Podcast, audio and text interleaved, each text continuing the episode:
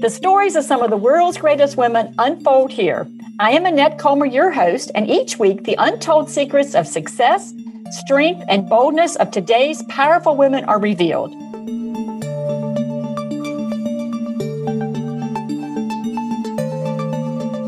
Today's woman was born in Bosnia to a Muslim family full of love.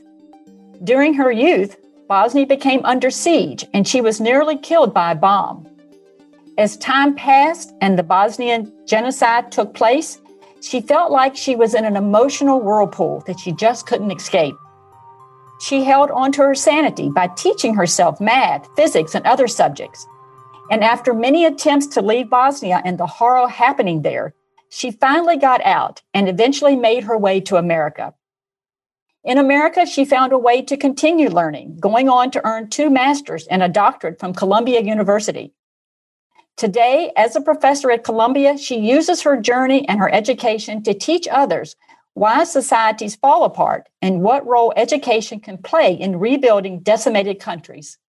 In addition, she explores concrete ways to facilitate women's social mobility. It is my pleasure to introduce you to Amra Shabich El Reyes. Hi, Amra. Thank you for joining me today.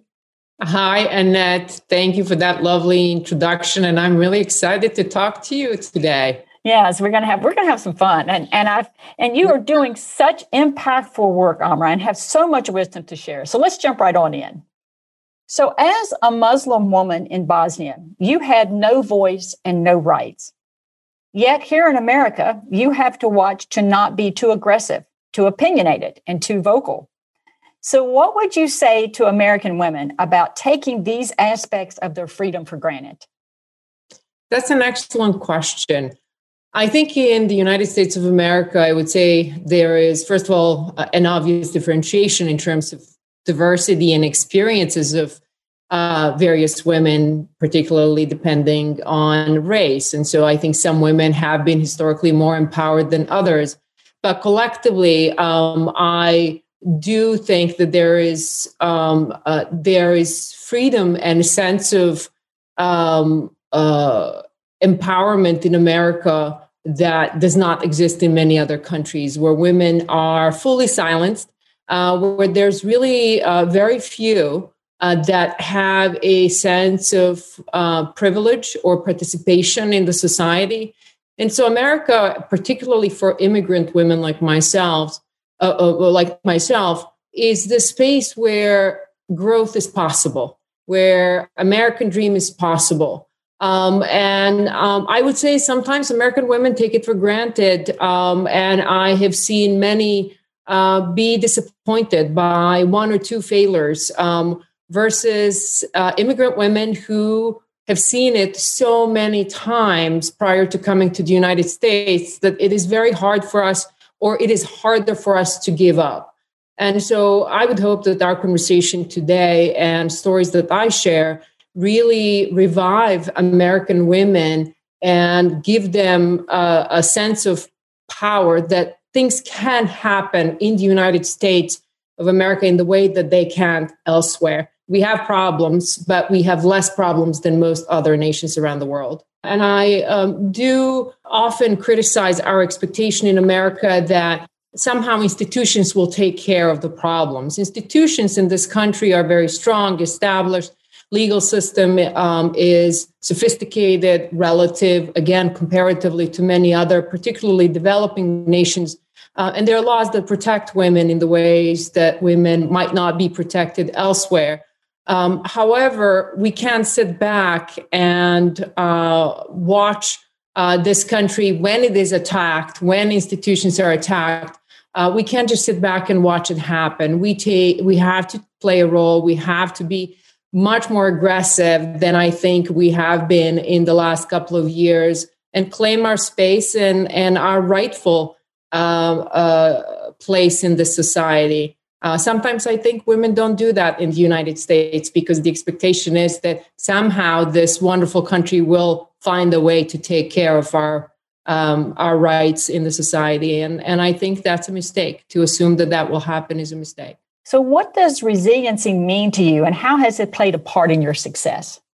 for me, particularly during the war, and I think for for those who are listening to our conversation, uh, what's important to to to mention as a context is that I was 16 when genocide against Bosnian Muslims started, and so in many ways, overnight, I went from being a normal teen who was happy, who had friends, who was playing volleyball, who was a math and physics nerd, to suddenly escaping bombs and finding out that my name was on a list uh, for a rape camp that I uh, would potentially be raped and killed as a Bosnian Muslim girl. And so the, the shock of that experience is hardly describable. Um, and I try to do my, my best in, in my book, The Cats I Never Named, uh, but with that experience also comes a sense of self awareness that one does not have under any other circumstances. And one becomes really in tune with who they are, what they want from life. Uh, I knew that uh, it was highly likely for me to die in the course of the war. And so thinking about how I wanted to live the days that I um, had in my life. And in, in, when one is in that internal uh, space and starts to excavate who they are, um, you realize that um, each day is precious and it might be your last day. And for me, resilience became delaying giving up to the next day, even if um, the days were difficult and there was bombing and there was loss of life, uh, particularly when I lost someone that I dearly loved. I tried to persuade myself to give up the next day, to see what happens tomorrow. Maybe tomorrow will be better than today.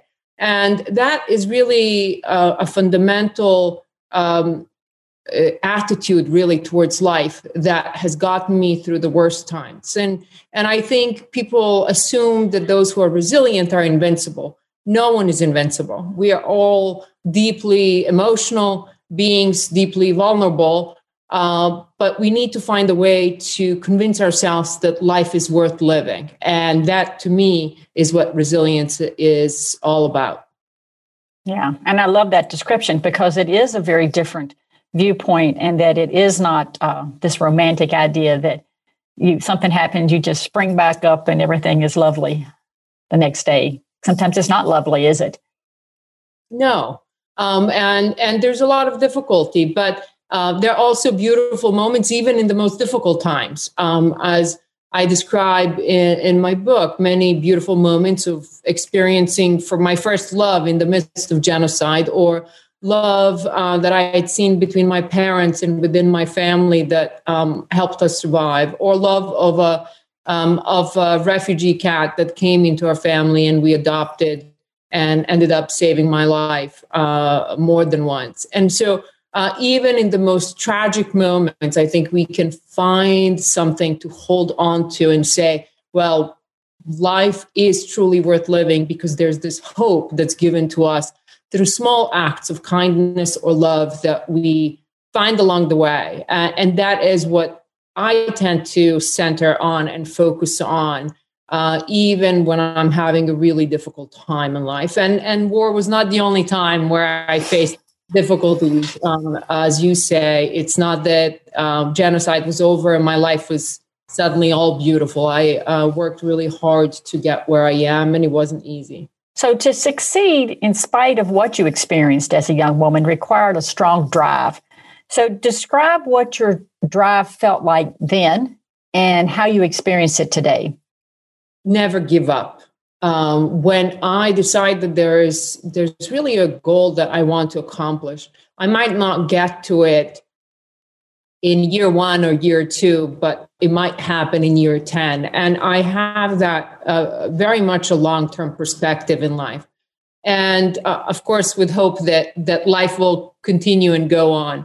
Um, I do have to say that even growing up as a kid in former Yugoslavia, where as a Muslim girl, um, I was really invisible. Um, we never talked about Islam. Uh, I was not allowed to say I was a Muslim girl. That could have put me at risk of being expelled from school or, or in some other way sanctioned. Uh, we couldn't go to a mosque and pray. I never learned how to pray. So the irony of my life is that I was being killed for being a Muslim, yet I knew nothing about being a Muslim.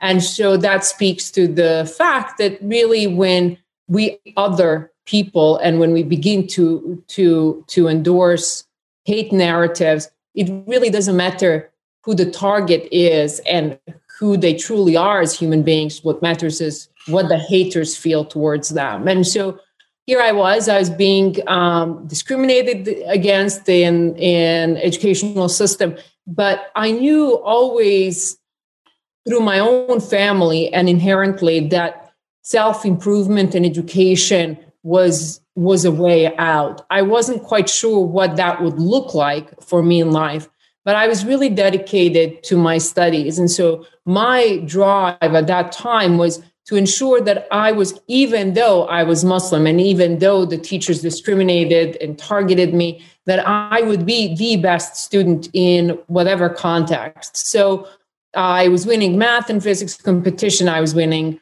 uh, uh, a history competition. So wherever I had an opportunity to show that I knew more than than everybody else, um, I um, demonstrated that drive in, in in that manner because that was really the only way I could do it. I did play volleyball too. You know, I was a spiker.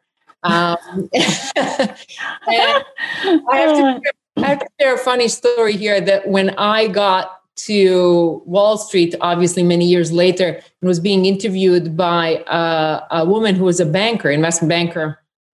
She wanted to hire me, not necessarily for all of the academic achievements, but because I was a spiker. And to her, that role on a volleyball team meant that I was going to go and get the ball. I was going to go and and and uh, spike the ball against the other team. And um, so um, that was me then. And I, I would say now um, I'm not necessarily focused on competing within the classroom or my mo- most immediate environment, but I'm really trying to figure out what conversations in academia or with my book in, in the context of education and literature do I need to begin where I have something to offer that no one else does in the same way. And so to me, that drive now manifests by uh, trying to accomplish things that I haven't seen someone else doing the way that I think they could or should be done.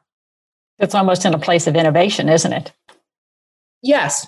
Um, mm-hmm. in in many ways, it is. My book, for instance, "The Cat I Never Named," named is a a form of innovation. In fact, Washington, the Washington Post wrote a, um, an article on um, several new forms of nonfiction that uh, kids enjoy and love and teens love reading. And I named my book as uh, a very innovative way in which we can teach children um, about many of these really tough topics, but in a way that's really attractive and engaging um, to young people. Yeah, yeah, and I, I love that. So when I ask you about confidence, you told me that this was not a focus for you, but that mastering things was. So, my question to you is to explain what this looks like for you and what advice would you give to other women regarding the connection between mastering and confidence? You know, there's this, um, um, uh, I believe it was a commencement speech by C.S. Lewis given at Cambridge or, or Oxford um, many years ago in 1940s called Inner Ring um, that I would recommend for everyone to, to look up and read. Um, it's very brief essay, but it is an essay that talks about um, talks about uh, human nature and how we always want to uh, move up the social ladder in one way or another. But in that essay, C.S. Lewis uh, also um, describes that really the only way you should think about creating your um, your pathway to success is through confidence. That a lot of times there in our lives, we've all been in sixth or seventh grade when there's a clique, right? There's a popular clique of girls and we all want to belong, but we're not quite sure what it is that we want to be or who we want to be. And so the, the message in that in that essay, and I think the message that I try to uh, um, uh, to to share with my students, with my own children, is that one way you you can climb up in society or in whatever circle you want to be part of is to gain mastery of whatever it is that your passion is. And so for me uh, my passions were all has always been education and academia. And and that is where I ultimately um, ended up in my life. And so I think everybody, every woman in particular, has to find that one area of excellence that she enjoys doing. Because when we enjoy something, we can really absorb so much more than someone else who hates that kind of job or that kind of uh, um, industry. And so I find it that that for me, confidence is always derived from having the knowledge um, to talk um, about a particular subject or having competence to engage in a specific conversation. Um, and, and that is where I derive not only my confidence, but I would say my own professional happiness about what I'm doing.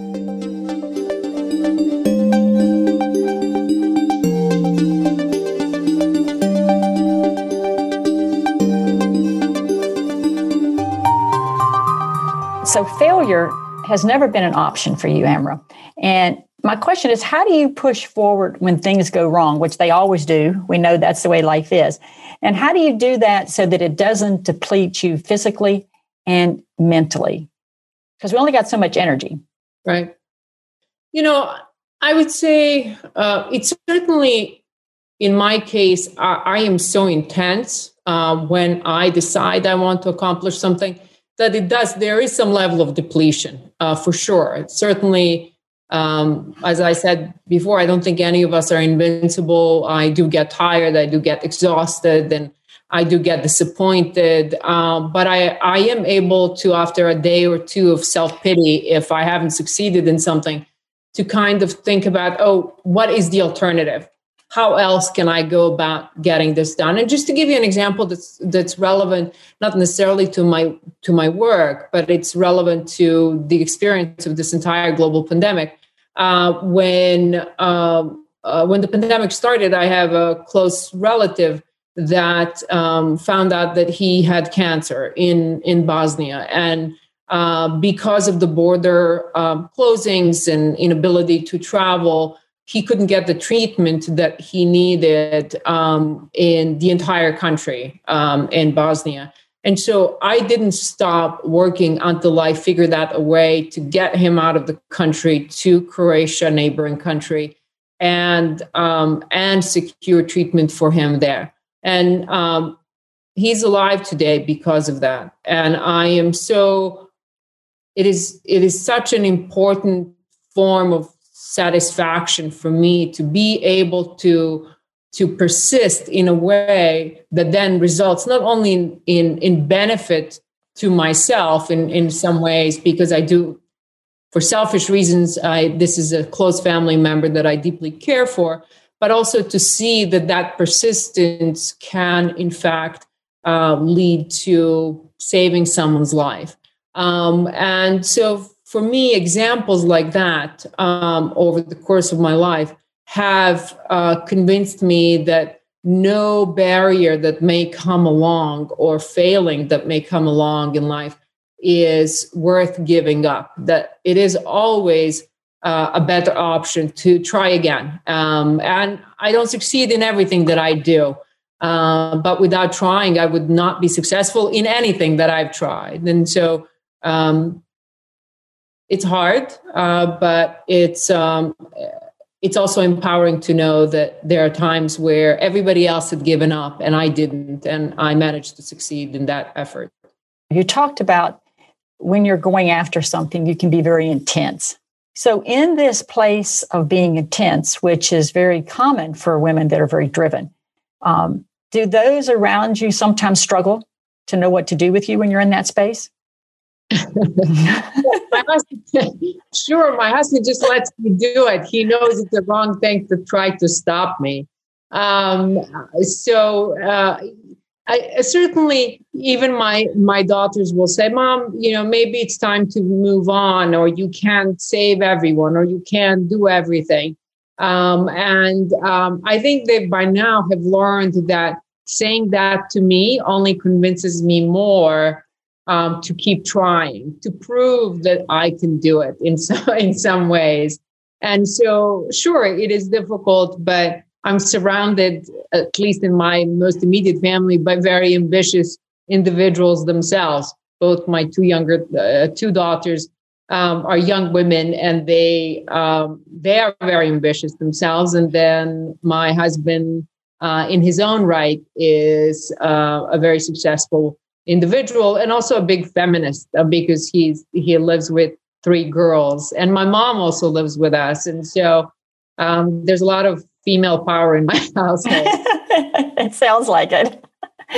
so so i'm going to stay in this personal space just a little bit more so in this intensity and and and in that feminine power there's always a strong element especially strong females there's always a strong element of the masculine do you have to manage that masculine side of yourself so that you don't overpower uh, your husband for example how does that show up for you uh, you know, my husband will always say um, that everybody knows him as Amra's husband. Um, so it's, it's, a family joke. Um, but uh, I think it's important to find a person who can who can love and appreciate you. If if a woman is to be in partnership um, uh, with with someone, then it's important to find a person who can actually appreciate that power and that intensity. And certainly, it's not easy um, to. It's not easy for my daughters who know that they have a very ambitious mom. It's not uh, easy for my husband sometimes because there's just in terms of logistics a lot of juggling um, um, in life that happens when. I was doing my PhD, I had two children. And so my husband actually would drive me to Columbia University I would try to take as many classes in the evening so that he could, after his work, drive me to Columbia with the with my babies, um, so that I could run to class and then and then walk out um, and take care of them. And so uh, there has to be really strong understanding uh, um, and appreciation and respect uh, for each other to be able to to manage that in the family externally in the real world, um, I have found that often um, as a woman, um, I might be perceived as aggressive in the way that a man would never be perceived. And so uh, one uh, has to make decisions wisely when to show that ambitious um, self and when to restrain herself and uh, in some cases even uh, deliver information in a way where a man feels like it is their idea in order for the idea to be accepted. And so it, it is unfortunate that we have to do that because um, i don't think men um, have to think in those ways but I, at the same time i think it improves our strategic thinking to be constantly calculating what's the right move in a particular moment uh, to make sure that we can get to the ultimate goal, whatever the ultimate goal is. Yeah, and I, I think that's brilliantly said. And and I will add to what you said in that women like you and I, Amra, that are very intense and very uh, driven, uh, we are a handful to manage. And I acknowledge this to my husband and give him, you know, many congratulations for surviving with me coming up now on 34 years. So um, it's not an easy. And you're right. You have to choose a partner that can appreciate that about you and not be intimidated by that. Mm-hmm. For sure. Congratulations, by the way. 34 years is is a true accomplishment. It is truly, and it's it's. I can't say it's always been easy, but it's but I, I'm not an easy quitter. So. so you and I got one last question for me. You told me that you don't see yourself as great or special, so, do you believe, in spite of this, that you are able to claim your value as a prominent university professor and author? Um, that's a you really ask very insightful questions. I like your questions. Um, you know, I'm going to give you an example. I would study really hard for for any and every exam I've ever taken in my life, and um, I would never go in. I would have these friends who would go in and say, "Oh, I got it. I know everything, and and I'm so um, I'm gonna do so well." And then we would go into an exam, and we would come out, and you know, few of them didn't do that as well as they thought, and I would always think. Um, perhaps wouldn't say it necessarily, but I would always think that the exam was so easy because I was always over prepared and made sure that I knew way beyond anything that could potentially be, be on an exam. And so I was reflected on that because my my mother would say to me, who is a teacher, she's an educator who taught for 50 years in Bosnia. Uh, she's a history and geography teacher. She would say, Amra, you this one child who has never walked into an exam when I asked you before a test um, are you ready, Amra? You would say, I think so, but I, I, I don't know.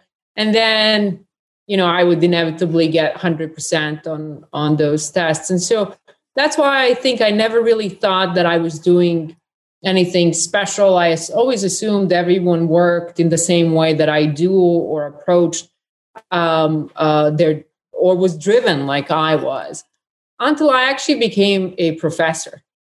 And once I became professor and I realized that, you know, sometimes I'll have students that I think are actually brilliant, but they don't work that hard.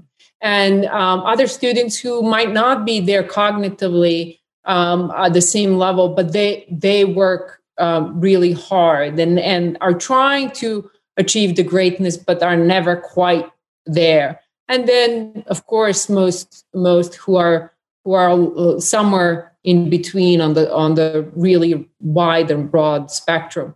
And so um, that is when i began to understand how different i am than than a lot of other people. But um, at the same time i i've never i never labeled that as great more so as different than most other people or quite not relating to someone's lack of desire, for instance, to be as successful in what they do as I think they could be or should be. So, Amra, is there anything about your journey to greatness that we haven't covered that you'd like to share with other women? Um, I guess my my message that I always have to share um, as an educator is that you know women in particular can find themselves in this position of dependency uh, dependency on someone, on a husband, on a partner, on a family. And um, I had found really a um, a feeling of liberation when I was able to to access excellent education here in the United States. And I know that that's an exception. It's not the norm to be attending Ivy League schools like I have had the uh, uh, um, luck uh, in some ways um, to have access to. But I would say um, any education, even self education, is better than no education because I did rely on educating myself during the war. I taught myself English. And if I didn't do that, I wouldn't have had these other opportunities that have come along. And so often in my own life, I had found that um, I did things to simply learn without really realizing that 10 or 15 or 20 years from that moment, my life would benefit tremendously from what I had learned early on. And so my message would be education, education, education is what every woman, each and every woman should pursue in whatever form accessible to them, uh, even self education, because those skills might pay off one day in the future in a way that we never imagined. Yeah, and I think that's brilliant advice because opportunities come and sometimes you don't even know you're ready for them until they show up on your doorstep. Amra, it's been wonderful having you with me today. You have so much wisdom. I love what you're doing. Congratulations on all your success and congratulations on your book. And I have no doubt there's so much more success to come. Thank you so much, Annette, for having me. This was a lovely conversation. And you're so welcome. And Amra is another great example of how women are challenging the norm making things happen, and demanding their own greatness. So join me next time on the World's Greatest Women Show as another powerful woman story unfolds.